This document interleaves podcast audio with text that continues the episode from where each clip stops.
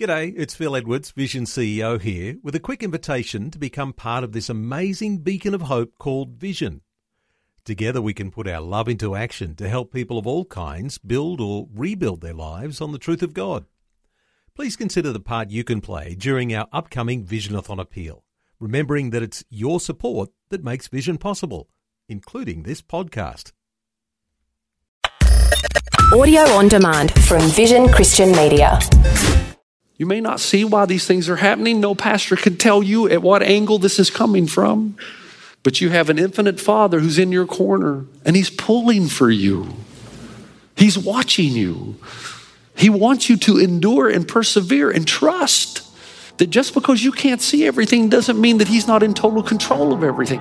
Today. Today. Today, Today with Jeff Vines, we are taking the gospel to the world. pastor, apologist, and Bible teacher. One truth that will be delivered in love and compassion, connecting every one person to all that God has promised them.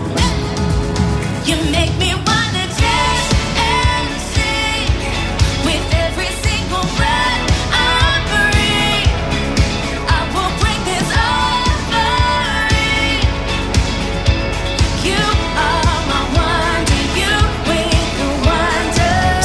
Today. Today. Today, Today with Jeff Vines. Hello and welcome. This is Today with Jeff Vines. My name is Bill, and today Pastor Jeff is finishing his series from the book of Acts, in Acts chapter 7. Stephen, a follower of Jesus, spoke passionately before the high priests when he was arrested and falsely accused. He was chased out of town and stoned to death. These events had a profound impact on one man in particular, Saul, who would later become Paul. Let's hear from Pastor Jeff and the rest of this message from Acts chapter 7.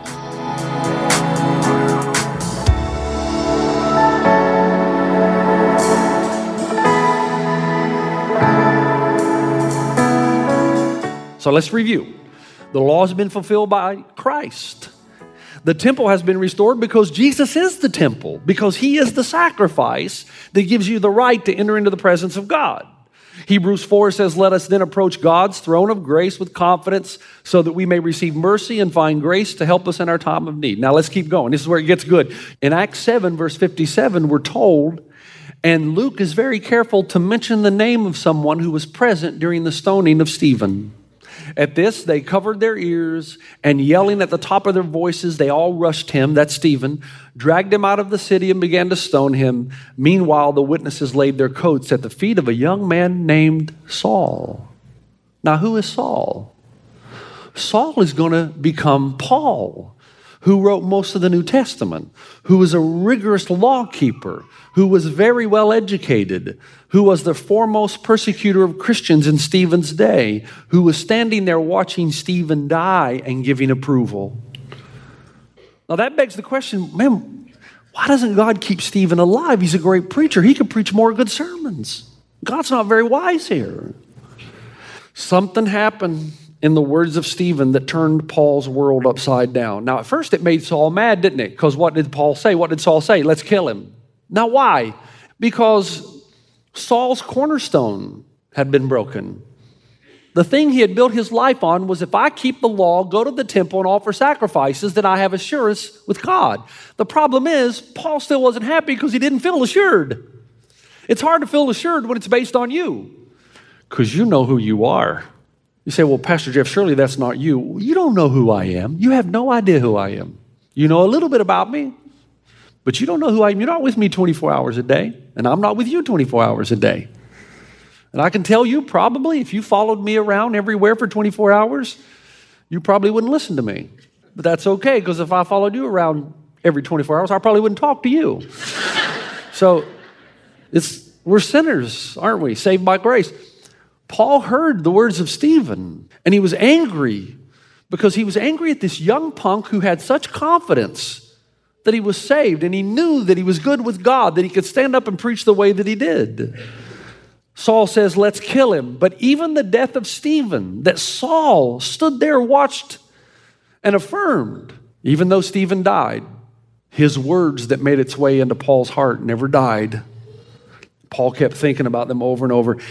But if you think it's only the listen now, if you think it's only the words of Stephen that caused the transformation in the heart of Saul, who would become Paul, who would change the world, no, it's the way Stephen died. Verse 59 While they were stoning him, Stephen prayed, Lord Jesus, receive my spirit. Then he fell on his knees and cried out, Lord, do not hold this sin against them. When he had said this, he fell asleep. Paul would have never seen anybody die like that. Father, forgive them. I mean, they're stoning this young man. His life is, Father, forgive them. There's only one other occasion we hear of that. Who's that? Jesus. Father, forgive them. And Paul looks at this and says, Forgive them? And suddenly something happened where Paul's heart is torn. Even though his cornerstone has been cracked, his heart is stirred. Maybe he starts to think for the first time that love is greater than the law. Here's a young man who is so sure, sure of his Lord and acceptance that if his Lord requires his life for a greater good, he's willing to give it. Okay, Jeff, I got it, but what does that all have to do with my pain? You don't know what I'm going through. You say, Pastor Jeff, I know the gospel. You, I didn't need you to recite that again. I know the, the, the gospel of grace. I know it's about grace. And I know the righteous one. And my question to you would be do you really? Because if you do, it will change the way you suffer. You say, well, hold on a minute. What, if, if I knew that my suffering and death would change the world like Stephen's death, well, of course I'd be able to do it. Wait a minute. Stephen didn't know that. Stephen had no idea at that time what was eventually going to happen. He probably didn't even know Saul would become Paul and that his message would change the world. Do you realize this is what the Bible teaches all the way from the Old Testament? Go back to Job. Job kept saying to God, If you explain to me why this is happening, from what angle my suffering is coming, then I'll be able to endure it. And God looked at him and said, What? No, you won't. No, you won't. And he says, basically, Job, there's a thousand things that happen in your life every day. Every day that you don't have an exhaustive understanding. You don't know how the sun goes up and down. You've not been to the depths of the ocean. There are places you've not even seen. You don't know the vastness of the constellation. You're just in one little galaxy and there are billions of them. So don't tell me that you can't live with something you don't have an exhaustive understanding of. And Job gets it. Wow, I'm finite. God is infinite, and there are things I just can't see because I'm not God. And in the end, what does he say? I know that my Redeemer lives, and in the end, he will stand upon the earth. That's the conclusion. I know that one day everything will be made clear. But right now, I don't know. I go back to my favorite illustration that I use at least 10 times a year. After the climax of The Lord of the Rings, Sam Gamgee discovers his friend Gandalf is not dead, and he says to his friend, Does that mean everything one day is going to become untrue? How does everything become untrue? And the answer for the Christian is yes, that's exactly what it means. That all those times in your life that appeared to be senseless, all those struggles in your life from which no good seemed to be able to come, all the disasters that seemed to be such a waste, all of those moments in sadness which appeared in your mind to require some explanation, the day will come when everything will be turned right side up again, and you will see how God connected all the dots, and suddenly you will see the wisdom of God in every aspect and event of your life. But to think that you could do that now is ridiculous. We're just not that smart. Yes, He will refine you. Yes, He will burn off what's binding you. Yes, He will strengthen you and prepare you for ministry. Yes, He will save your life from greater disasters. But you simply do not know which one's happening at what time. Let's be honest. And for me to come and look you in your eyes and say, Don't worry, God's going to heal you, is a lie because I don't know if God's going to heal you or not because I'm not God. Now, I will pray for you and I will say, God, bring healing. And sometimes God does. It's a beautiful thing. But I've also prayed for people who died. In fact, my track record's not very good. So if you're in the hospital and near death, you probably want Pastor Phil come pray for you. Some men have the gift of faith, and I think he is one of them. It's not that I'm any less than Pastor Phil, it's just I'm telling you, he may know things I don't. But I'm not going to lie to you to make you feel good so that you might come to our church. I want to tell you the truth about this. Now, I've got a friend, Brett Mullen, who's a very close friend of mine. He got me tickets to the U.S. Open at Pebble. So I got to hang out with the players in the tent and everything. They were special passes. It was great. He's in Chattanooga right now. Went to see his doctor. He can't walk anymore. The Parkinson's is caught up. Man, so sad. And I do question God. But sometimes I wonder if God would say, Jeff, I would give you an explanation of all this, but your puny little mind wouldn't get it anyway, so I'm not going to waste my time. but that doesn't mean there's not another dynamic happening. There is a dynamic taking place. It is a beautiful dynamic, almost too wonderful to imagine.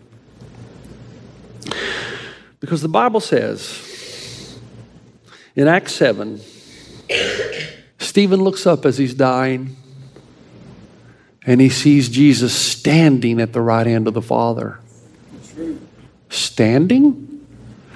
No, that, that's not what the Bible says all the other places. It says he's seated at the right hand of the Father. Now, why is he seated? He's done. You sit down when your work is completed, right? Went to the cross, died for us. Hebrews says, for the joy set before him, he endured the cross, and now he's seated at the right hand of the Father. So every time we hear about Jesus being in the throne with, and by the way, remember what the throne room is it's the court. So God dwells in his court, he's the sovereign judge of all things.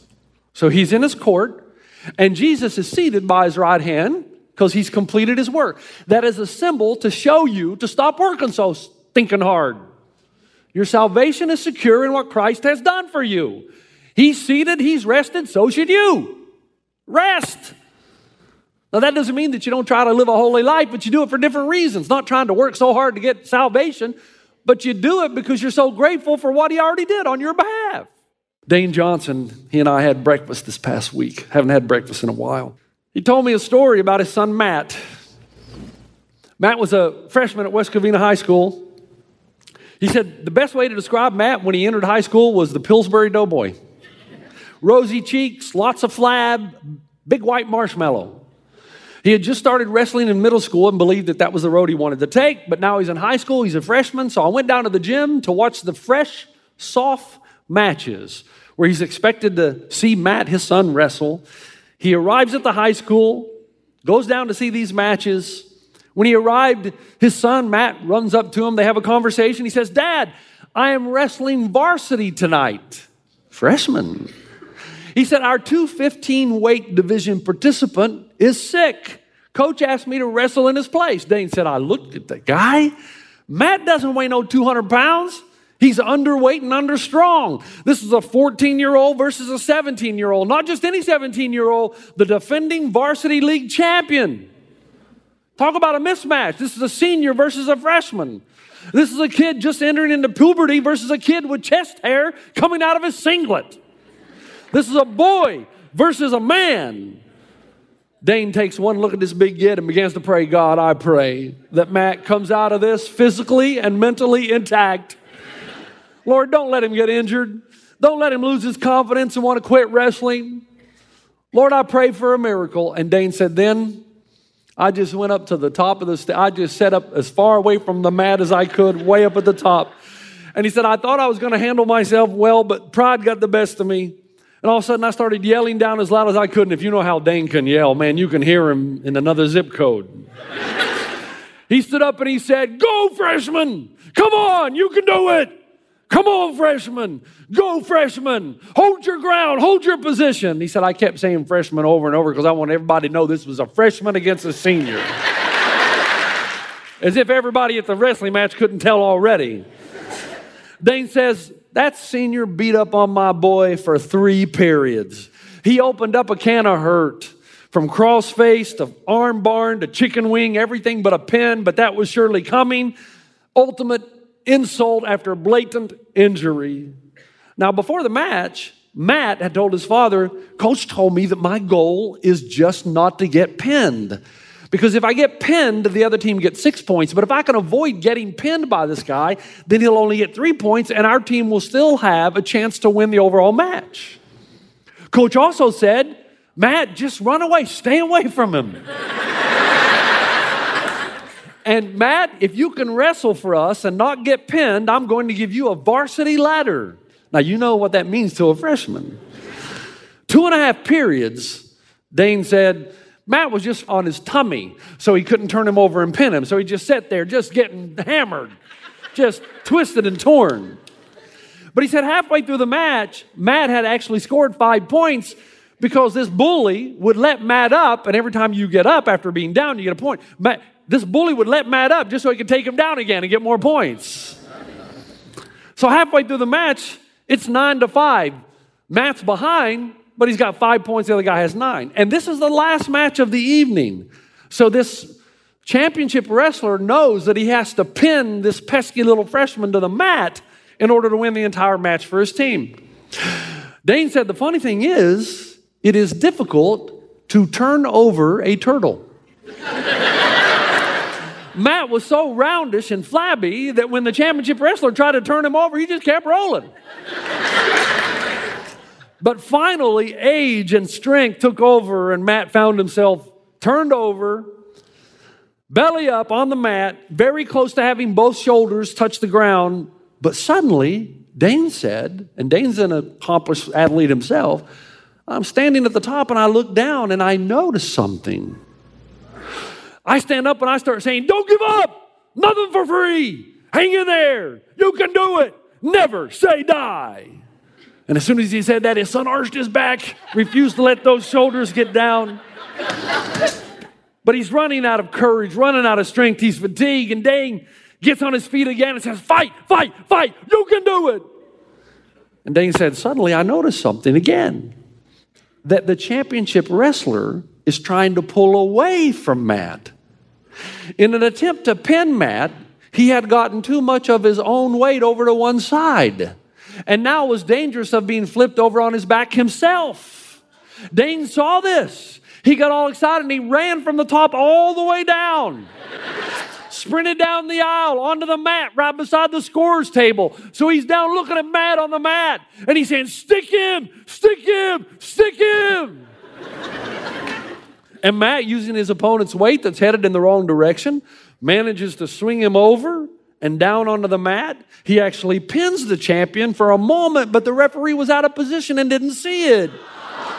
But then suddenly, the bell goes off, the match is over. And the referee looks at Matt and gives him two points for the reversal and three points for almost pin. Matt wins the match 10 to 9.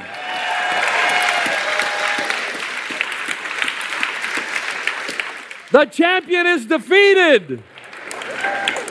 Defeated. Dane said, I laid there on that mat exhausted.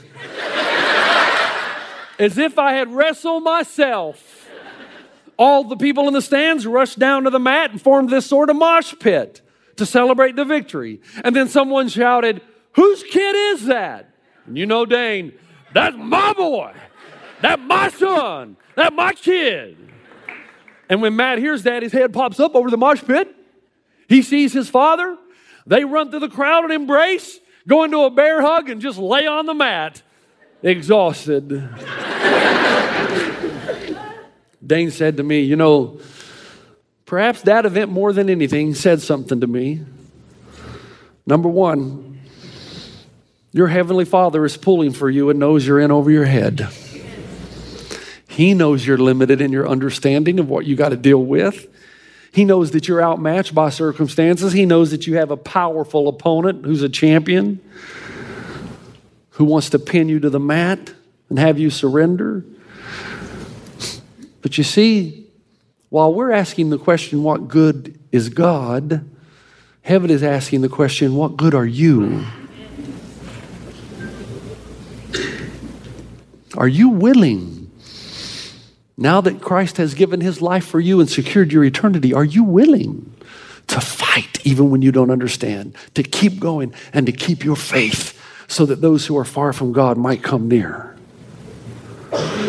He said, I also learned that while you're in this battle, Jesus is standing at the right hand of the Father, giving you a prevailing presence, cheering you on.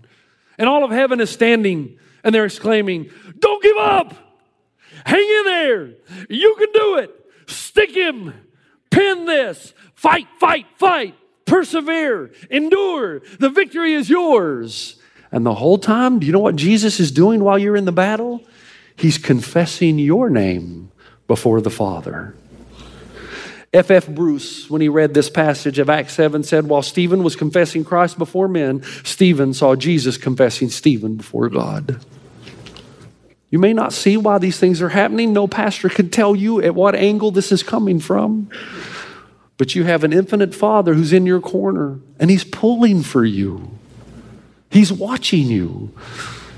He wants you to endure and persevere and trust that just because you can't see everything doesn't mean that he's not in total control of everything. In fact, you want advanced Christianity? Your response during the worst times of your life prove your worth and authenticity. It proves who you really are. What good are you, God? God could say to you, Well, what good are you? You have a new master, and he owns you. You've been bought with a price. And the way you're handling these wrestling matches of your life, it will reveal who you truly are. And the way you even die will bring those far from God near. You say, Pastor Jeff, that doesn't appear to be very just to me. Well, wait a minute. But if God is really the giver of all life, and if death is just the doorway into the life you've always wanted, then God can require your life of you here so that others who are far from God can come near into eternity. And you know what? No matter how much noise and confusion is going on around you, no matter what enemy is trying to pin you down, you will always hear the voice of dad. That's the power of the Spirit in you saying, Fight the good fight, keep the faith, for I hold the keys of life and death. And I believe when we win those matches, because we do, when we arise out of those pain and sufferings victoriously, I believe Jesus That's my boy. That's my son. That's my kid. you know what I see in heaven? I see a parade one day. I see a parade, and Jesus up there saying, Man, look at all those medals. Now, it's not about earning the approval of God, but the Bible does say to us, He who perseveres and endures, I'm in James 1, receives the crown of life. And by the way, the Greek word for crown is Stephanos. Oh, I wonder where that came from. The Stephanos crown. So that there's a parade where we're walking, and I think Jesus is look at him. That's my boy. That's my girl. That's my son. That's my daughter. For when times got tough, they persevered. Can I ask you a simple question? When things get tough in your life, and they do in all our lives, you, again, you don't know my life. We all are carrying some kind of burden. Listen, you're not alone in that. Every don't think you're alone. Everybody in the room is carrying some kind of burden. Everybody. Some of them are life threatening. Others are just emotionally threatening, psychologically threatening, something that you can't let go of. Everybody's got a burden to bear. Can I ask you the ultimate question that Scripture asks you? Will you lift up the name of Jesus even when you're in your lowest valleys? Will you bless the name of Jesus for all your days as He stands and blesses your name before the Father? Will you sing for joy when your heart is heavy as Jesus shouts for joy at your faithfulness to Him when you cannot see? Will you glorify Him in the storm as He endured the storm? Will you praise the name of Jesus as he speaks your name to the Father? If you can say yes to those things, guess what you've just proven? You're the real deal. You truly do live for the world and the kingdom that is yet to come. And you will pray for healing because you believe in a Savior who heals. But if the decision is no, you will praise Him all the more. And that's how you know who you are. Father, I thank you and praise you for the story of Acts 7, those little details that remind us who you are and who we are. To know that in our difficult times, Jesus is standing, standing. He's not seated, he rises out of a chair, professing and confessing our name to the Father. That's my boy. That's my son. That's my daughter. Watch them go. And even though they have not seen or are confused, they trust me that I will bring everything together. And one day all of this will become untrue. Give us courage as we live for something bigger than ourselves in Christ's name. Amen. You've been listening to Today with Jeff Vines. Next time, we'll bring you a new message from Pastor Jeff. You can listen to more messages like this. Just search for Today with Jeff Vines wherever you get your podcasts. You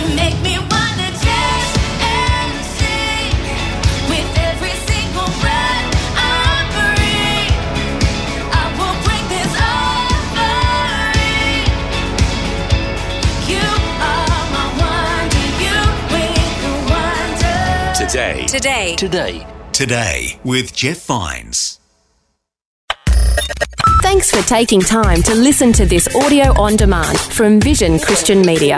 To find out more about us, go to vision.org.au.